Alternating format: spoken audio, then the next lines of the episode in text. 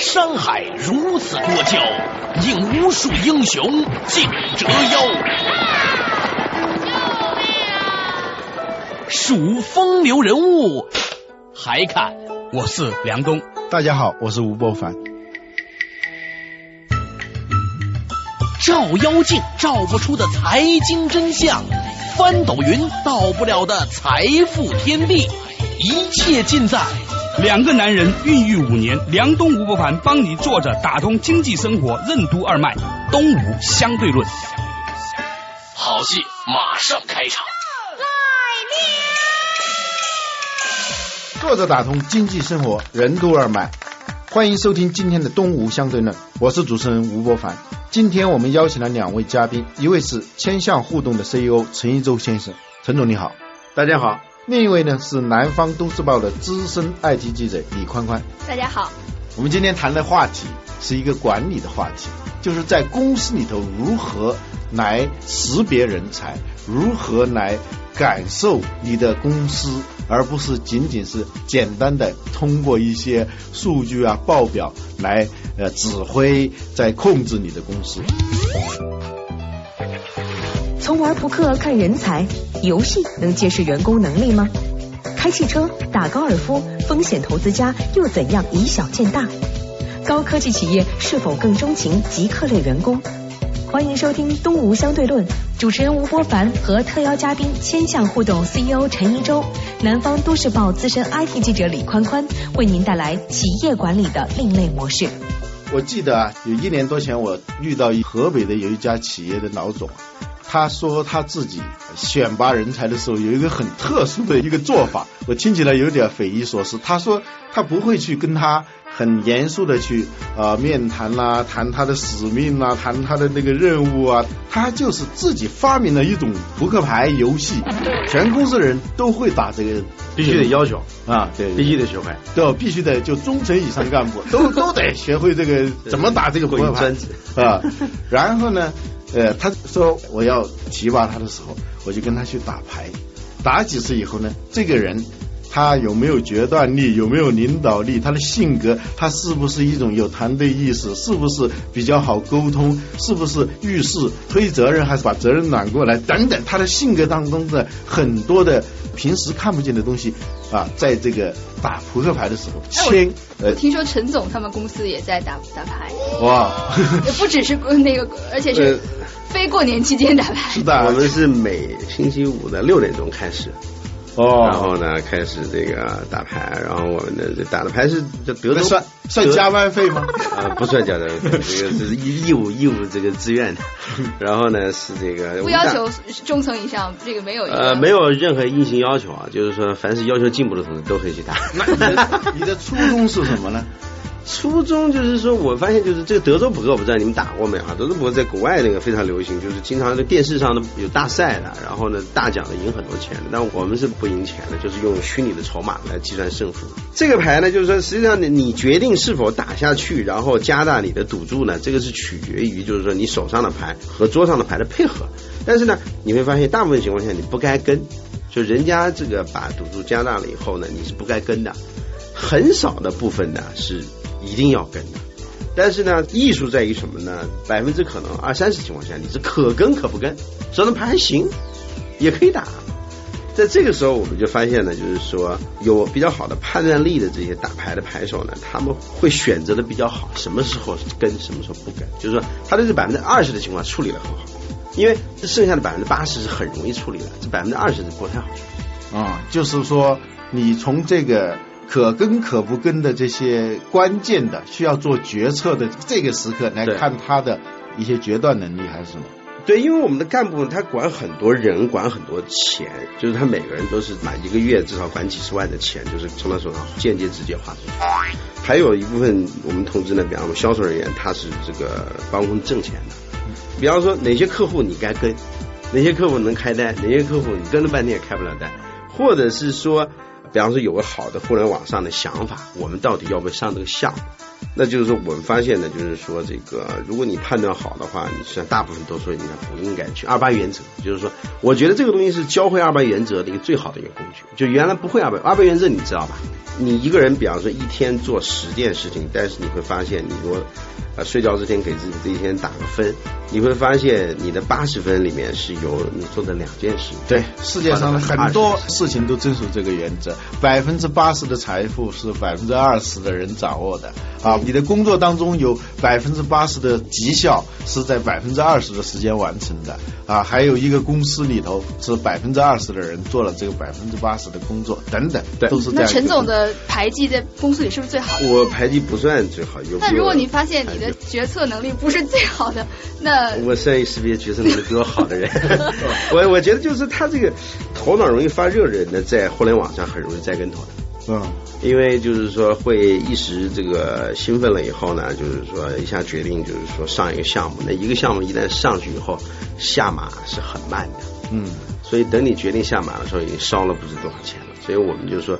要学会打德州扑克，就是说，该跟的时候跟，该放弃时候放弃，可放弃可不放弃的时候多半选选放弃，就是做的事情反而越少越好，别太多。犯错误，对。啊，少犯错误，做的事别太多，要做做大事儿。嗯，这个德鲁克说的最终的决策实际上是一个有套路的放弃，这才是决策。对。呃，决策往往。不做什么比做什么更重要啊！所以呢，在这个打牌这样一个好像是很不严肃的一个游戏的这样一一件事情上，也能看出你这个人这个决断能力，甚至是更直接、更具体，因为他不用掩饰，是吧？这这这个这个，而且根据结果可以看出来，对，就掩饰不了。你如果不是个二八原则的人，你打牌肯定打不好，你非常想打好也打不好。嗯，对，但是呢，你不会有一些乔装，就是比如说 反侦查的原则，比如我知道老板在用这个方式来考察我的能力，但所以我在打牌的时候有意的是掩盖我的一些缺点。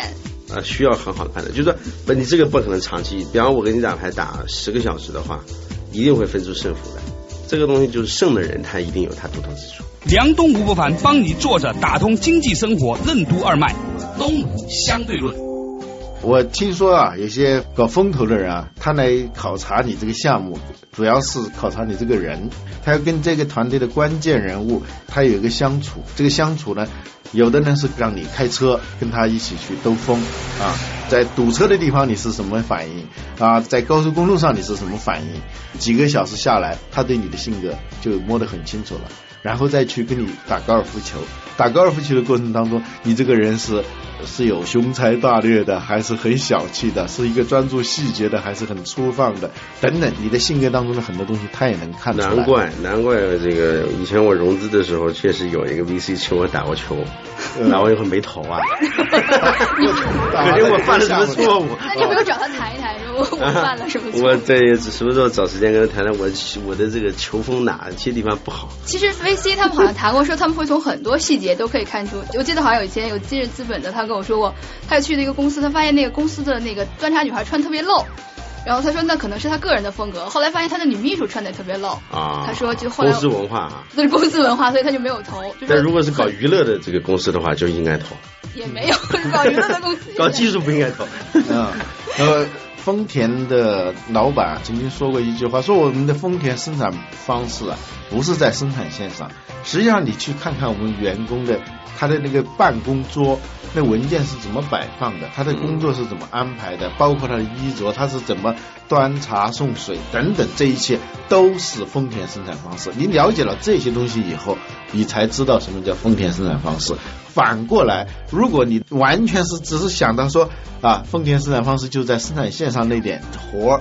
那就不对的，因为你的气没练到家，你的整个心性、你的品质没练到家，那你你讲出那个拳法啊，你怎么你想做好，它一定是最后就是墨菲定律。事情如果它要坏，它一定朝最坏的方向发展，是吧？面包掉地上，总是涂奶油的那一面着地，是吧？是吧？这可能是在文化上的那种宿命论，就是说你的企业、你的文化，或者说你这个人本身的心性。品质，你的性格决定了你会怎么做事，尽管你现在还没有做这个事情。是，所以你就觉得就是说，如果看不见摸不着这些习性的话，决定这个人的他的生产率啊，或者是他的最后能取得多大成就的话，就作为领导层应该多花一些时间去考察这些很难从数字上看到那些东西。嗯。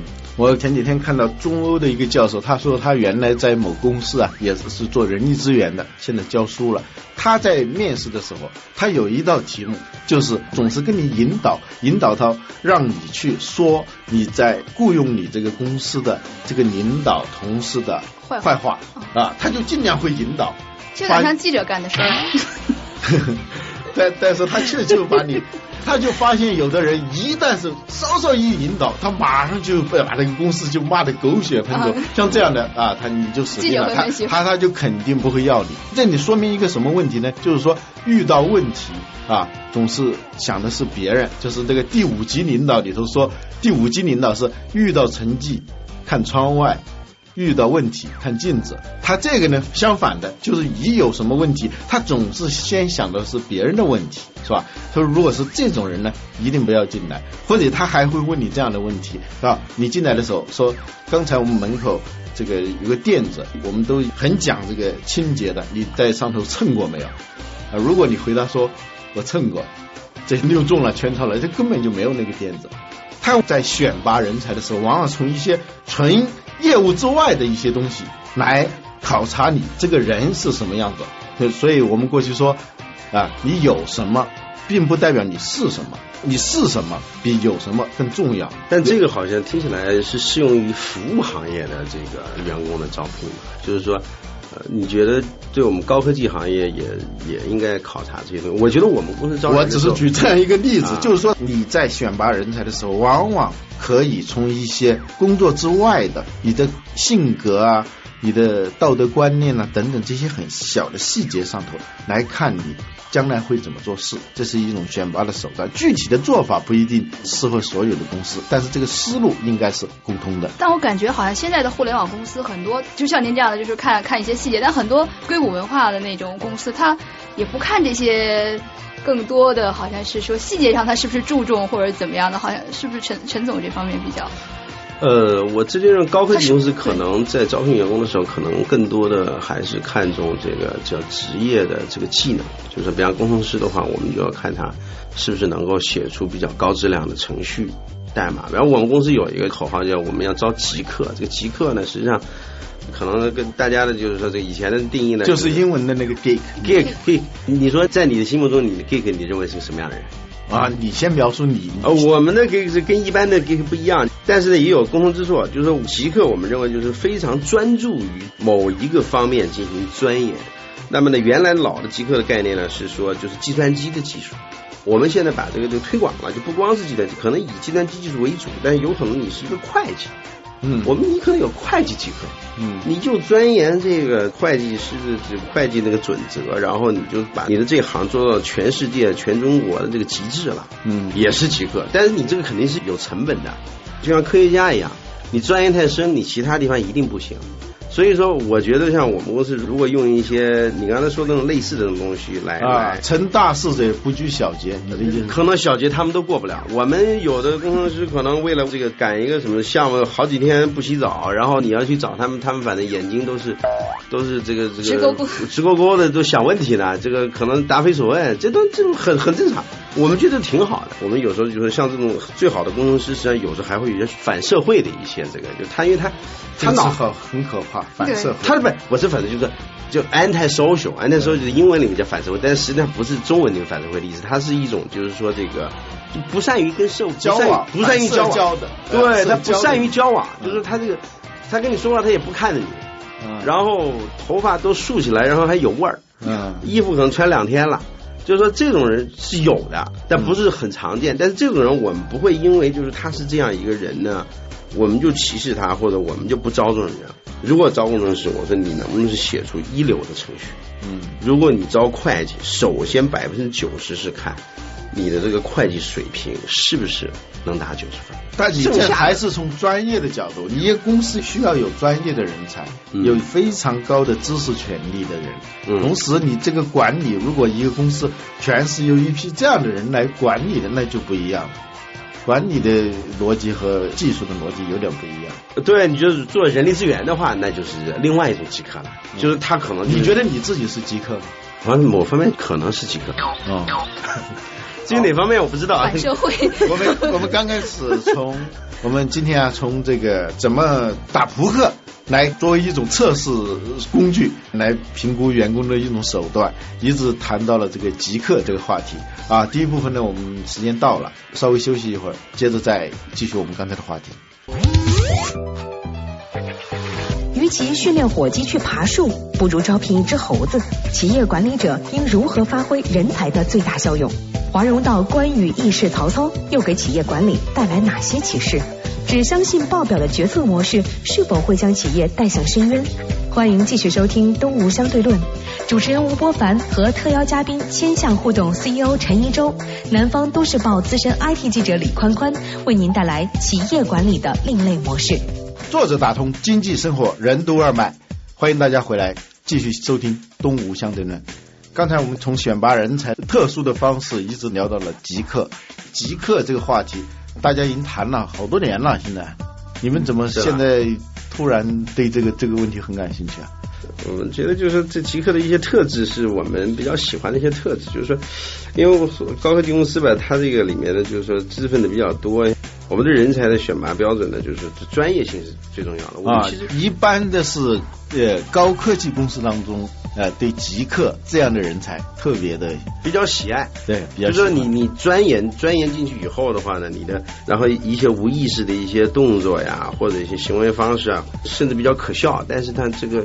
在我们公司来说，不会因此啊受到这个打击和耻笑，反而成为一种可以炫耀的一种这个身份的象征啊。就是那些很各色的又有绝活的那种人，对，我们把它称为极客，是吧？过去也有，最古老的公司里头可能都有这样的人，有些他总是各行各业都有怪杰，呃，有那种怪杰。那个《霸王别姬》里说不疯魔不成活啊，这种人，对他有本事，都是有些特点，而且有可能有些小缺点。嗯，你要能容忍。嗯，这个极客呢，如果说的通俗点呢，就是说做事情很极端，做到极致，同时呢，其他方面抓住一点不计其余的那样一些人，是吧？对你很难有完人了。对，没有。陈总这种人，您是管还是不管？就是一般，就是他管还是不管的？不太需要管。就是说，这个比尔盖茨有的话，就是说招一帮聪明人，然后他们自己琢磨出来该干嘛。嗯。那其实互联网公司来说，或多或少有这种风格。嗯。有是重管理的公司，什么建立制度啊，建立机制啊，不相信能人，只相信一个完善的制度，这是一种管理方式。可能在传统的公司里头，这种比较流行，可能比较流行。啊，还有一种呢，就是说，与其费劲的用各种制度去费劲的去约束、去培养、去教化一些人，去费劲的教火鸡去爬树，不如去雇一只猴子，是吧？是这样一个。我看过一个定义啊，说那个极客是一种什么样的人呢？他是生活在零和一世界里头的人。他说他把他周围的事情，把他周围的人都分为零和一，一就是值得做的事情，逻辑性过强。呃，这个人如果是一这个类型的人的话啊，那就是值得交往的。如果是零这个类型，你一旦被他划到这个零那个，他就不会理你。他对你最大的希望就是你别干扰他就行了。这是极客的一个性格特点。但是呢，公司呃，如果说有了这样一批人，甚至是整个公司的文化都是这些人的时候，其实你在管理上也会遇到一些问题。呃，所以你要把不同的几个掺和在一起。嗯，那就是毒攻毒。你刚才这一度不，你比方说你会计专业，那那你就把会计这个做到极致，然后你其他的方面呢，可能会产生一些小的影响。但这个时候，我们会有行政和人力资源的几个出来。那么他们这群人，他们都是这个以人为为本的，就他们这群人，他们会对这个员工的一些这个一些一些需求啊，他们了解比较清楚，他对人的思想状态也比较清楚，所以他这种人实际上他会可能会很饶舌。他就只要一比较难缠的这些人。我说饶舌意就是他碰到 CEO 以后，他就会啊，就是跟你倒倒江湖一样，把所有东西都倒出来。这个时候，哎，这可能是一个小缺点，但是这是他的人力资源工作要做得好，必须得以人为本。然后你你这样，你员工都把这个各种各样的疾苦倒给你了，那您看到这种员工碰到 CEO，你得倒出来。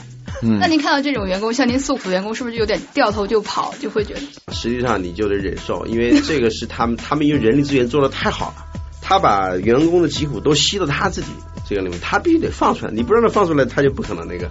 这就就像一个好的程序员，他为了供应难关，他好几天都不回家，然后在公司睡觉，那他身上味道肯定不好闻。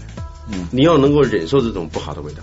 当你把这样一群人放在一起的时候，他们都在自己专业里面都是极客，那这些程序员也会写很好的程序，他们有什么疾苦，他们会告诉人力资源的人，人力资源把他问题解决了，然后呢，偶尔会到你这来倒倒苦水，那你就接着呗。我觉得当 CEO 你也得很累啊，所以说陈总基本上是不管，只是听别人诉苦。呃，这这好像工作大部分应该就是我觉得就是，当然你方向得定了，你方向得你得你得决定公司干嘛，那公司干嘛？我刚才说过，就是德州扑克。你在可以干的十件事情中，我的任务就是选两件事情，然后另外一个任务就是找一群聪明人，各方面的极客，然后他们就把这事给办了。嗯，这个还是卡耐基是这么说的，卡耐基的墓志铭上写的，这个人一无所长，他唯一的长处就是能够任用比他更聪明的人，是吧？这是一种管理的模式。呃，但是呢，还有一个问题，就是极客，如果你的公司里头都是这些比较偏执的。他一定会有一个驯兽大师，能够把他们各就各位啊。他是很各色的，上上蹿下跳的，或者说他不不服管的。但是你能够用一种什么样的方式去把他？哎，他自己以为他在发挥他的个性，实际上呢，他落了你的圈套。如果是达到这样的境界，那是最好的。陈总的员工没在听这期节目，我希望他们别听。不，我的我的理论是说，我觉得专业的素质越高的话呢，这个员工的职业的满意程度也应该越高，因为我们交往他的任务，因为自己专业水平高，他容易完成。嗯，完成了以后呢，我们给他的各方面的待遇和这个奖励也会相对比较高，所以他会在公司里面。这像幼儿园里头说，幼儿园的比较聪明的老师呢，他就不会去。啊，就管这些孩子要这样要那样，所有那些孩子很捣乱，你你光管这个，那个又在那儿，又又惹出什么麻烦出来了？干脆就是用不同的玩具或者不同的项目，让他们每一个人去去玩玩他的，哎，这很安静了，对，就这样是一种状态，就是如何知道。他的天性是什么？然后你用一个什么东西给他，然后让他去发挥他的天性，他就不会去惹事儿了。或者表面上他在惹事儿，实际上是在为你创造效益。梁东吴不凡帮你坐着打通经济生活任督二脉，东吴相对论。这个有一个例子，就是说人力资源管理的时候，经常讲的那个词，我不知道怎么译，叫 capitalize，就是怎么利用它，怎么开发它。这个诸葛亮就会这样。就是他知道这个关羽是一个特别注重情义报恩的人，所以呢，他就让他去守这个华容道去。他的本来的意图就是让他把曹操过去，呃，让曹操过去。如果他是要把张飞派过去的话，那肯定是是不会放他过去的。对于曹操当时放出去，对那个蜀国是有好处的，是吧？那个时候，当然了，就是他必须得放过去。如果曹操要杀了的话，整个这个三足鼎立这个平衡就失去了。所以他必须要，这是他的目标是必须要放走。同时呢。他又让关羽立下这个军令状，说如果他把曹操放走了的话，他自己祈祷的那听上去像是诸葛亮要整关羽 啊。所以呢，实际上他是一箭双雕，一方面又把曹操放走了，第二呢，关羽就欠了诸葛亮一条命。所以你按照你的天性去办事儿，但是呢，你还是落入了我事先设定的那个轨道里头去。如果你有这样一种管理的手段的话，那你的即刻就。但是我觉得这样会不会就是对那个领导要对他员工的那个人性特别的洞悉？对，那那无意中有提高了他管理的成本和他一个他脑子里就是你说的这种可能你说的这种管理方法可能不适用管一般员工，只会就是大不了管管这个高管。那是啊，一个人的管理半径实际上是很少、很小的，七个人啊，七个就是军队里头，他是一个班，是吧？一个班长他管七个人，是吧？呃，实际上一个总司令也是个班长，他只能管七个人，就每一个人的管理半径是管七个人，这七个人里头他再去管七个人，再管七个人，就是这样，每一个人的管理半径它是固定的，是吧？一个人的有时候。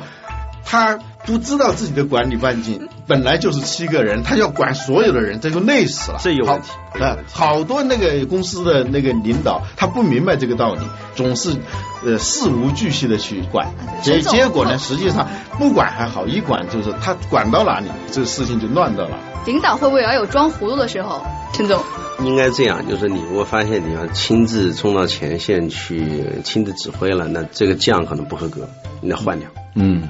那么实际上，我觉得 CEO 如果是做到比较轻松了以后呢，就是你的将都很强，然后呢，你的任务就是去不断的扩大这个军劳成役和军役成劳。你你你任务是检查工作，检查工作设立正确的目标，然后呢，这个随机的抽查一些细节。我觉得知道自己的这个极限是非常重要，还是回到就是那个德州扑克的哲学，嗯，就是你有所为而有所必须有所不为，而且大部分的事情都是不能为的。嗯，这就是说涉及到管理的风格的问题了。就有一种分类，说有的是叫英雄式 CEO，我不知道你是哪一种啊？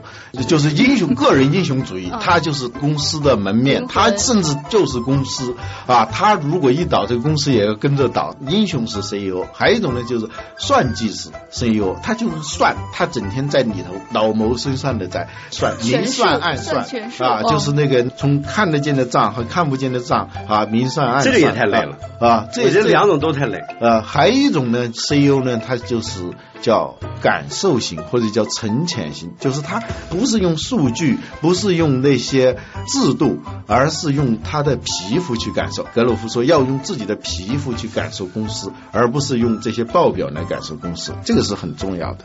但是也不能完全不用报表。嗯，就是说，我觉得可能用报表是一个。